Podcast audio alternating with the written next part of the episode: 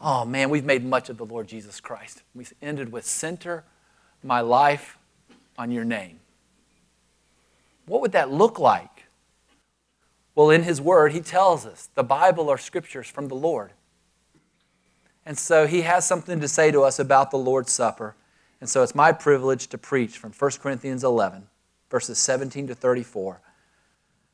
Paul has been out on his second missionary journey, and while he is there, he has come into this wild and rancorous city called Corinth, and there the Holy Spirit has used him to make many disciples. A church has been built with the help of Priscilla and Aquila, and there these people are growing. The Spirit leads Paul to stay there for 18 months as he pastors these people. They become his beloved brothers and sisters. He then is led to leave but when he leaves, he maintains constant contact. He's always getting visits from friends, receiving letters. Sometimes these letters have confusing situations that need to be dealt with, sometimes questions. Sometimes they come with just troubling sins. The book of Corinthians is a nutty letter. It actually gives pastors and elders great comfort to know that someone like Paul can have a church like that maybe we're not doing so bad. The issues they dealt with were self serving leadership and congregational schism, scriptural gullibility and sexual deviancy, gender confusion with effeminate men and unwholesome communication, antinomianism, materialism, stealing. They even had lawsuits going back and forth within the church. People misunderstood singleness, they misunderstood marriage. They didn't know what we were to do with male leadership in the church. There were sacrificial food questions, charismatic chaos. They had a poor testimony in the community. And in all of this, their leaders were apathetic in regards to church discipline. And then there were Lord's Supper abuses. They were doing this all wrong. You might call it Eucharistic evil that was taking place. So, Paul now in his letter addresses this situation. Let's read it together. But in the following instructions, I do not commend you, because when you come together, it is for the worse and not for the better. For in the first place, when you come together as a church, I hear that there are divisions among you, and I believe it in part, for there must be factions among you in order that those who are genuine may be recognized. When you come together, it is not the Lord's Supper that you eat. For in eating, each one goes ahead with his own meal. One goes hungry, another gets drunk. What? Do you not have houses to eat and drink in? Or do you despise the church of God? Do you humiliate those who have nothing? What shall I say to you? Shall I commend you in this? No, I will not. For I received from the Lord what I also delivered to you that the Lord Jesus Christ, on the night when he was betrayed, on that very night, he took bread. And when he had given thanks, he broke it and said, This is my body, which is for you. Do this in remembrance of me. In the same way, also, he took the cup after supper, saying, This cup is the new covenant in my blood. Do this. As often as you drink it, do this in remembrance of me. For as often as you eat this bread and drink the cup, you proclaim the Lord's death until he comes.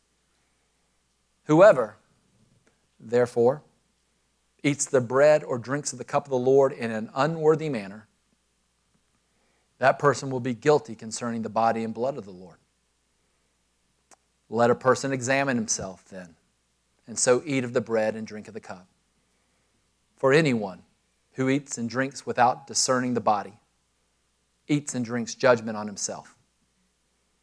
That is why many of you are weak and ill, and some have died. But if we judged ourselves, truly we would not be judged. But when we are judged by the Lord, we are disciplined, so that we may not be condemned along with the world. So then, my brothers, when you come together to eat, wait for one another. If anyone is hungry, let him eat at home, so that when you come together, it will not be for judgment. About the other things, I will give those directions when I come. The Lord's Supper. How can you feast without fear, especially after reading that? I tell you, there's no one here today who's more cognizant of their sin, maybe, than I am. I'm an expert in that. I've thought about it over the last couple days. I see it clearly. If Paul can say he's the chief of sinners, I'll tell you that I'm the chiefest of sinners here. But I didn't come to the table today in fear. Not one bit. Why? And it's not because I'm worthy, but it's because I have a greater fear of God maybe than you do today. And if you fear God more, you will come to the table with less fear. Oh my goodness, how do I unpack that? Here we go. Paul makes his assessment. He knows the debauchery of Corinth. He knows the war going on within his own chest, the battle between divinity and debauchery there. He knows the strength and weaknesses of his brothers and sisters, and he's heard the report Oh, he's going to give some instructions. He's going to be Pastor Paul in a little bit and encourage. But before he does, he just lays the lumber down. Before I even get started, I need you to know exactly what I think about your evil Eucharistic practices. In regard to your Lord's Supper practice, I have nothing good to say to you in regard to your practices, I have no words of commendation. You won't be getting, yeah, you're kind of doing this well, but that poorly. You're not going to get any, you're doing this well. No commendations. As a matter of fact, when I consider how you are taking part in the Lord's Supper, it's not even for your good. It's not for the better, it's for the worse. You'd be better off if you didn't do it. It would be better off for you people if you would have just slept in, eaten a good breakfast, and would be in the second half of the Premier League game this morning than for you to come and participate in this as you're doing. That's what Paul would be saying if he were writing to a modern day Corinthian church. How are they sinning? He gives his first accusation, but notice his first accusation. It is not doctrinal, but it's relational. So we can have all of this Westminster theology in here, have all our, our theology buttoned up and charted out. We can be brilliant when it comes to our theology and come to the table with right theology and still be guilty of evil in our Eucharistic practice. What is that first accusation? They lacked unity. When they came together, in one place he says there's divisions when they come together, there's factions. It would be very fair for you to say there were schisms in the church. You know, Paul had talked much about unity in his writings, about the one new man, about tearing down walls of division, about you trying to be the most humble man in the room, and about how to engage in confession or, or, granting forgiveness and seeking reconciliation. Jesus had talked much about humility and the greatest prayer maybe Jesus prayed was that John 17 prayer where he said, Oh, I just want my church to be one, which, by the way, is the exact opposite of having factions and divisions. This is the heart of Paul. This is the heart of Jesus. But the Corinthians had disregarded all of that. And in their schismatic condition, they came to the one loaf representing the one body and partook of the Lord's Supper. Let me say that again. Even though there was schism in their hearts and maybe in their relationships, that didn't keep them from coming up to the table and celebrating the family of God. Paul heard of their disunity and he says, I believe it in part. Now, what does that mean? Uh, maybe he's like, I've, I've been a counselor for a long time, and whenever I get a report, I only believe it in part. I know that the person giving the report is probably not an unbiased reporter. And I also know that they're probably not looking at it with the clearest of eyes. And you're only hearing half the story. So maybe that's what Paul meant, like, I believe it in part. But he also could be saying this I agree in part. Why? Because that's what the Lord's Supper does. Is it divides. It divides those who are the family of God from those who are not yet the family of God. It divides those who drink from the cup of the Lord versus those who continue to drink from the cup of demons. And so maybe he's like foreshadowing a little bit here, saying, Yeah, I know that there's some divisions, but I agree. Maybe those are somewhat necessary in part because you got to determine the genuine worshiper from the false worshiper, or at least try to do so. Well, back to Paul's flow of thought. The first accusation was you lack unity. That's a sin of omission. There's something that needs to be pursued and fought for that's not being done. What's the second accusation? You lack charity. I think that sin of omission kind of grows into a sin of commission now. In the early church, you would gather on Sunday, not Saturday. Well, truthfully, you'd gather almost every day, it looked like in those early chapters.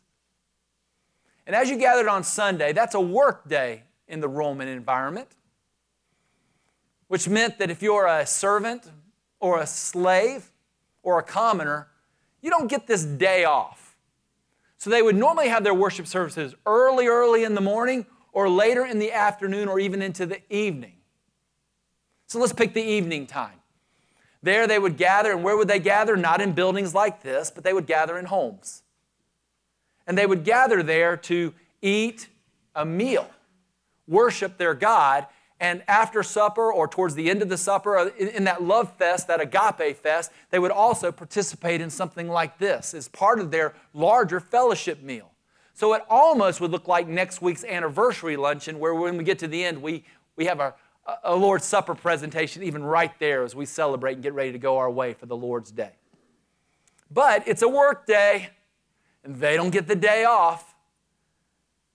And as churches grew, what would happen? They'd have to go to larger homes. And who normally has the larger homes? Those, not those commoners, those slaves and those servants, but the wealthy or more influential people that had come to know Jesus that would open up their home. So we have this palatial estate where people are coming, and who gets there first? Well, the people with the utmost of wealth or flexibility, those who control their own schedule. And they show up and they're probably dressed really nice and they show up with great leisure and they're comfortable in that neighborhood. And as they arrive, they're bringing bountiful food to share and the best vintage of wine they could find, for this is the Lord's Supper. And they're bringing it to share. And so there they are as they're setting the table and looking at their watches and waiting for the time. But who wants to eat really good food that's cold? And so they start eating, not waiting for other people to come. They start drinking, not waiting for other people to come. And before you know it, their bellies are full, some of their heads are intoxicated, and the people haven't even arrived yet. Finally, here come the laborers. Man, are they exhausted. It's going to be fantastic to be in the presence of God, to sing his praises, and to eat a great meal and to give honor to my Lord and Savior. And as they show up, what do they find? The table is bare. I went in Scott Jacobs' office today to get my usual half donut that I eat. I opened the box of Krispy Kreme and there were two measly regular donuts, none of those cherry filled or lemon filled. The table was bare. I was offended. Everyone had eaten all the best donuts. All right, that's a stupid, illust- foolish illustration. Oh, your kids aren't here. Can I say stupid yet? That's a foolish illustration. But this is in reality what was going on in Corinth. They lacked charity. Consider Jesus' feast. Go back to the Lord's Supper. At the Lord's Supper, they're all prepared for, they're all waited for. When they arrive, they are washed and greeted. There, they are all served. There, Jesus is the richest one who is the host. They all eat and drink. They're all loved by the Lord and their brothers and sisters. Now, that, that's the Lord's Supper. What is this, Paul's saying? Some are exalted while others are humiliated. Some eat while others go hungry. Whatever you're doing, I don't know, I don't care what you call it. It's not the Lord's Supper. It's not even a love feast. Where's the love? Paul then goes off they lack unity, they lack charity. And as he's already told them, you're not getting commendation from me. What? If you were texting, that would be in all caps. He fires these questions Don't you have houses to eat in? Would you really despise the church of God? Do you humiliate those who have nothing? What shall I say to you? Shall I commend you? He answers his own question No, I will not. Then he collects himself. He remembers something about speaking words and tenderness, and okay, it's time for me to instruct you. He puts on his pastoral cloak and gets ready to give them some instruction or admonition. The Lord said to Paul, now, Paul wasn't there at that first Lord's Supper. Remember, he was plotting on how to kill Jesus. Paul was not present, but he was personally instructed. The Lord had met with Paul by himself and had given him information that he's to give to others. And the text says that this isn't the first time he's done so. He's already delivered this to them, but they seem to have forgotten. So he's repeating what Jesus had said. The important thing about this is this is not just Pastor Paul's good ideas. The risen Lord speaks through the apostle of the Lord. This is what's supposed to happen. The Lord, on his, the night of his betrayal, think about that, the very night in which he's going to be betrayed, gives supper to all the men who will betray him. That right there should set up the idea of who's worthy for this supper. There was no one worthy at that first Lord's Supper, and there's never been anyone naturally worthy at any of the Lord's Suppers. They all turned their back on him, they all betrayed him. Now it's not a matter of is the supper for those who betray the Lord? The question is is it for those who betray the Lord and repent, or for those who betray the Lord and hang themselves? That's the only distinction that can be made. The Lord hosted the supper after supper, it says. And the first thing the Lord does is give thanks. So thanksgiving needs to be part of the ritual. It's not a somber meal where we're so mellow and we're just got that old dirge man of sorrows. What a name. Or even, Oh, sacred head now wounded. Those, I mean, those are good songs, and there's a time for this. But Jesus, after the meal, while giving the Lord's Supper, gives thanks. He's thankful for something. He's filled with gratitude, and he wants his disciples to do this. He preaches the gospel by means of bread and wine. This is my body, this is my blood, this is the new covenant, and the best part this is for you.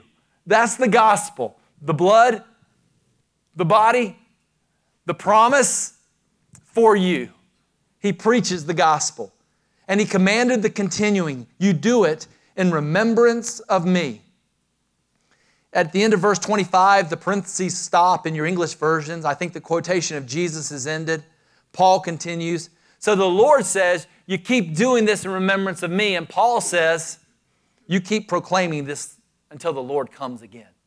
So now we have Jesus and Paul saying, This is really important. This is to be a priority. You keep doing this. The Lord spoke to Paul, but now the Lord starts speaking through Paul. The inspired Paul now has what I think are 11 characteristics that you should follow. Let's just read them quickly. Do it, Paul says.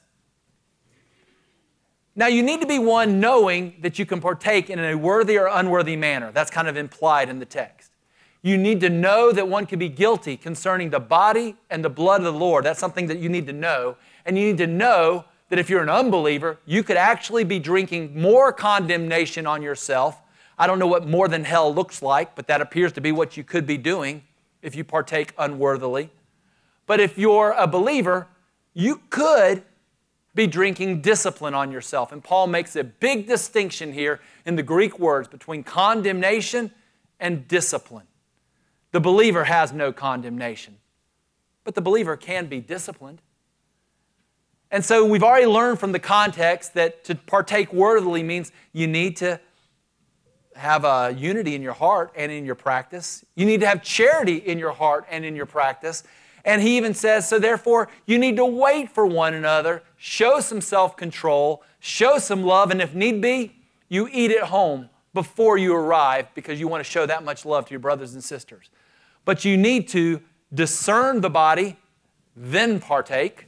You need to examine oneself before partaking and then judge oneself before partaking. As you walk through that text, that's what you see. Then Paul at the end says this There's more instructions coming when I arrive.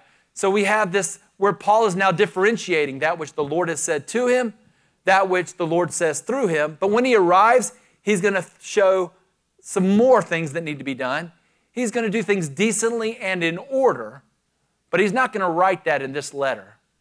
I think that gives the church right to set up rules and principles so that we can do things decently in order, even if they're not found in Scripture, as long as they don't go against Scripture.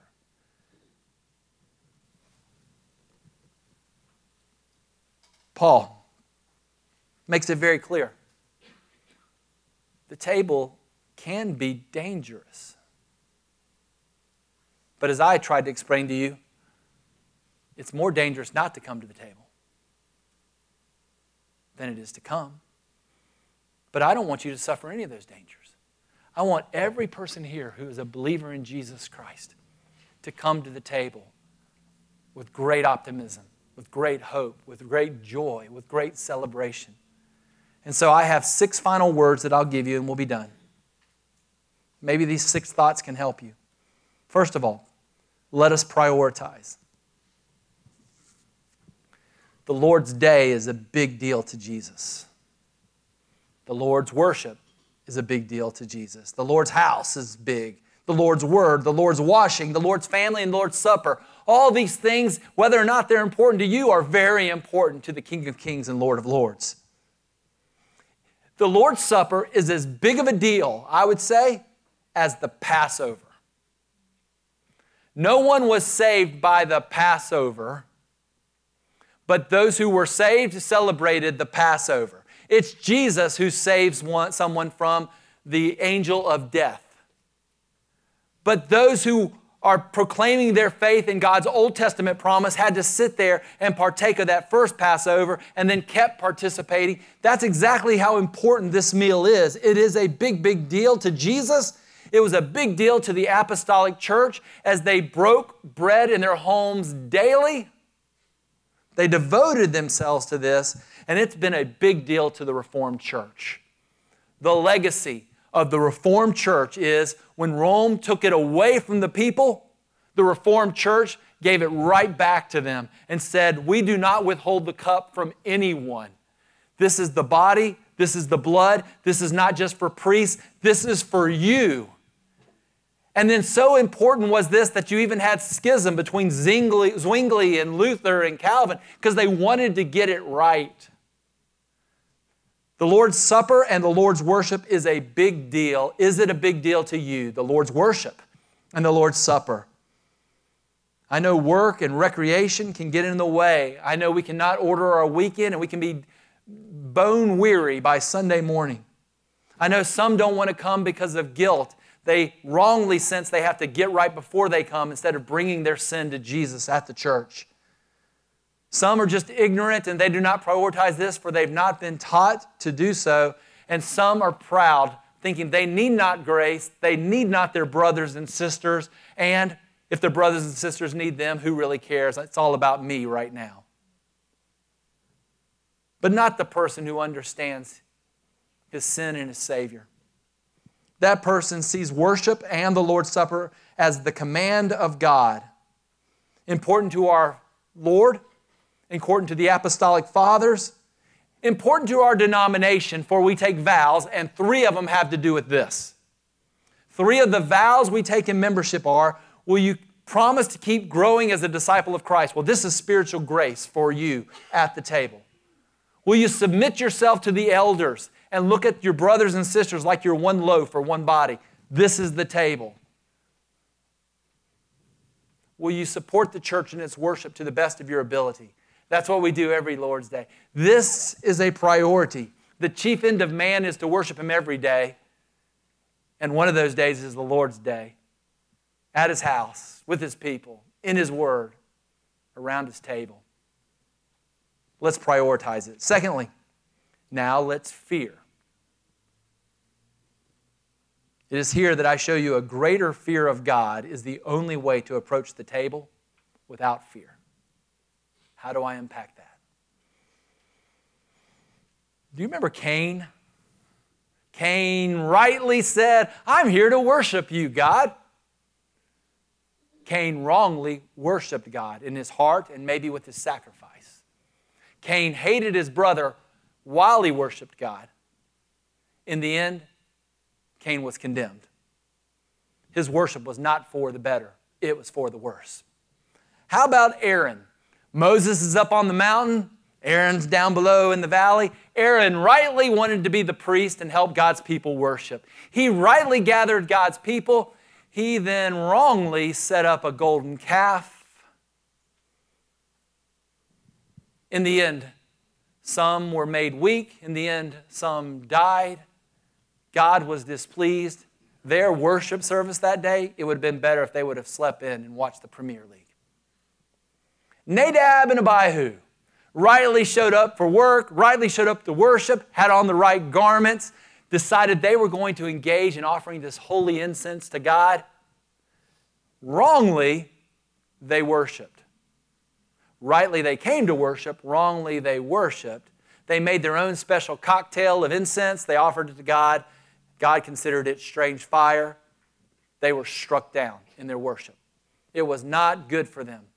It would have been better had they not offered incense on that day. David and Uzzah. Rightly, David said, I love my God. I love the ark. It should be right where the king is found. We need a special tent and building for him. Uzzah, let's go get it. Wrongly, David encouraged Uzzah, and Uzzah listened to David. Wrongly, the two of them carted the Lord's ark in the wrong way, in a way that was not allowed by God. When the ark stumbled and Uzzah reached out his hand, God smote him dead. David was struck with fear. Uzzah was struck with death.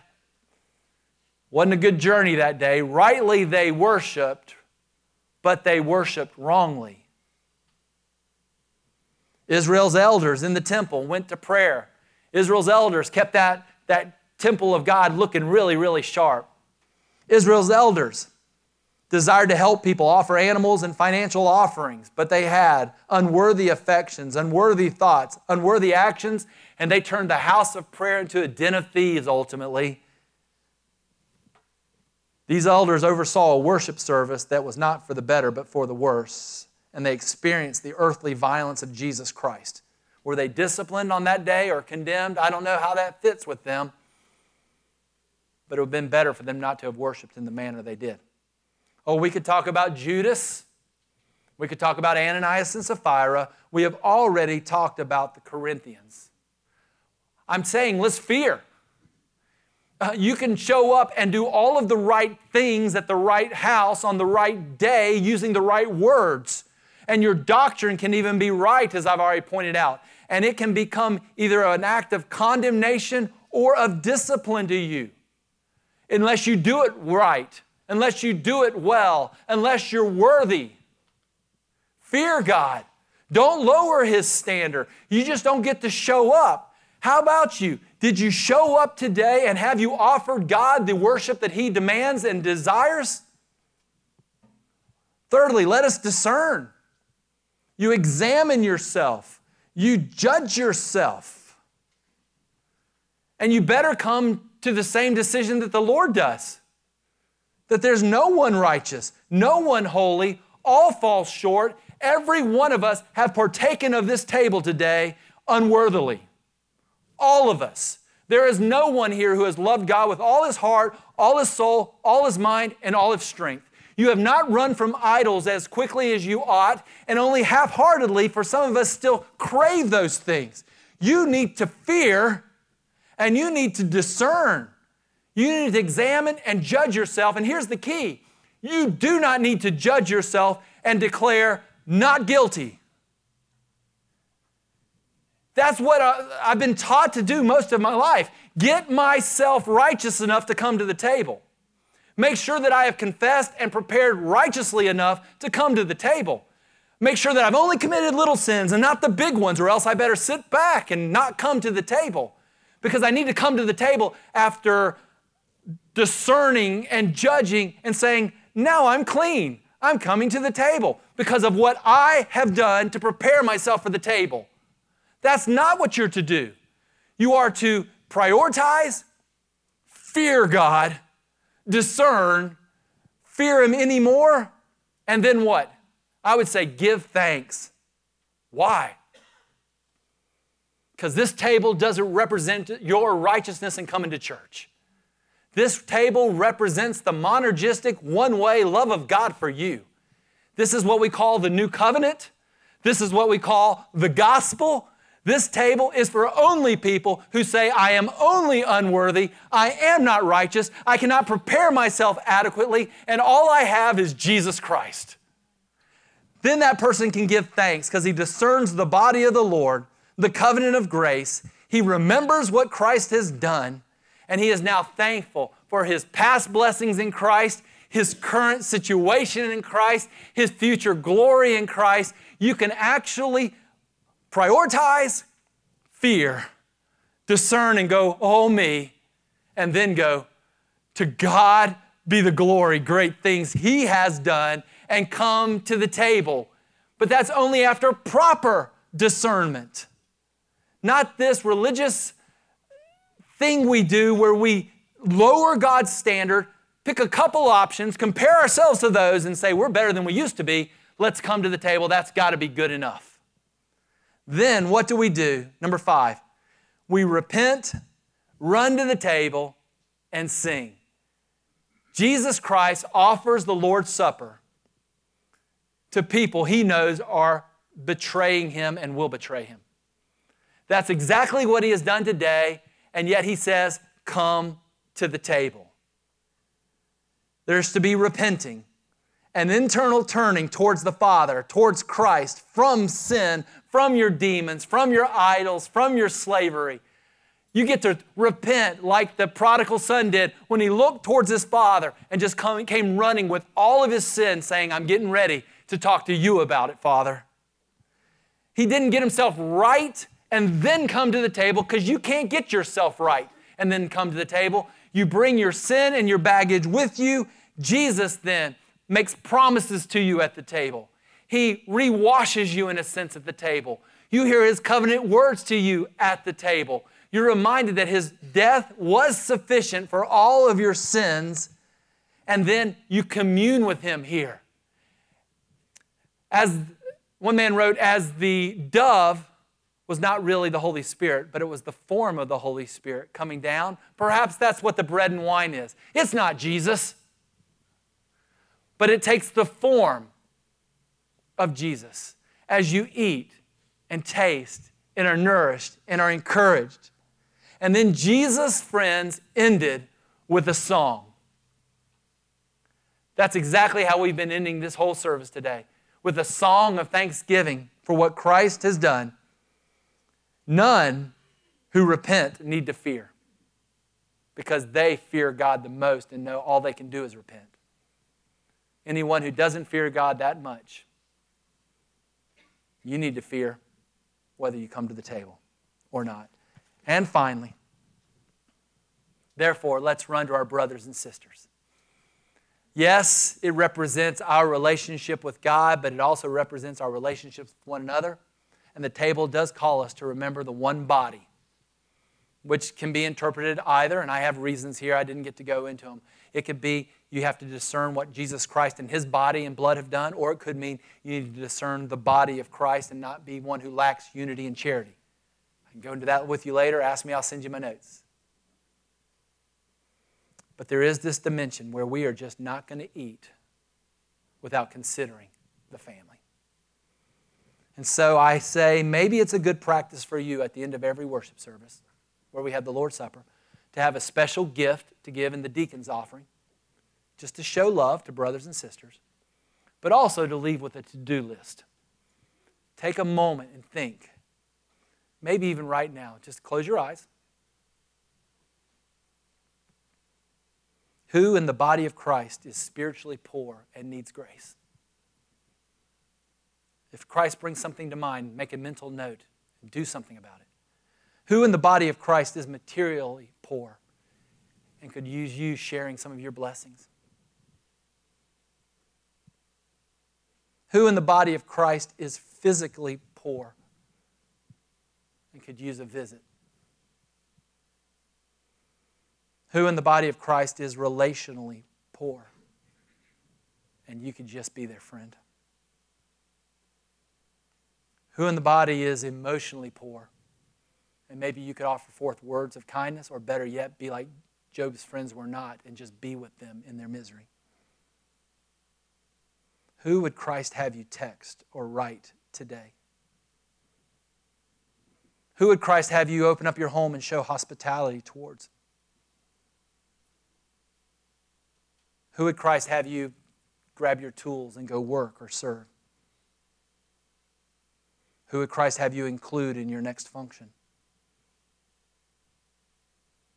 Who would Christ have you take a risk and lovingly and tenderly call them back to Christ? And then the final two. Who in the body of Christ today needs you to go to them and say, Please forgive me? Who in the body of Christ, perhaps even in your family, whether or not they come to you and ask forgiveness, needs you to hear, needs, needs to hear. As Christ has forgiven me, I forgive you. In one text of Scripture, it's written, Leave your gift at the altar and go take care of business. Do so after doing all of this in remembrance of Christ who loved you.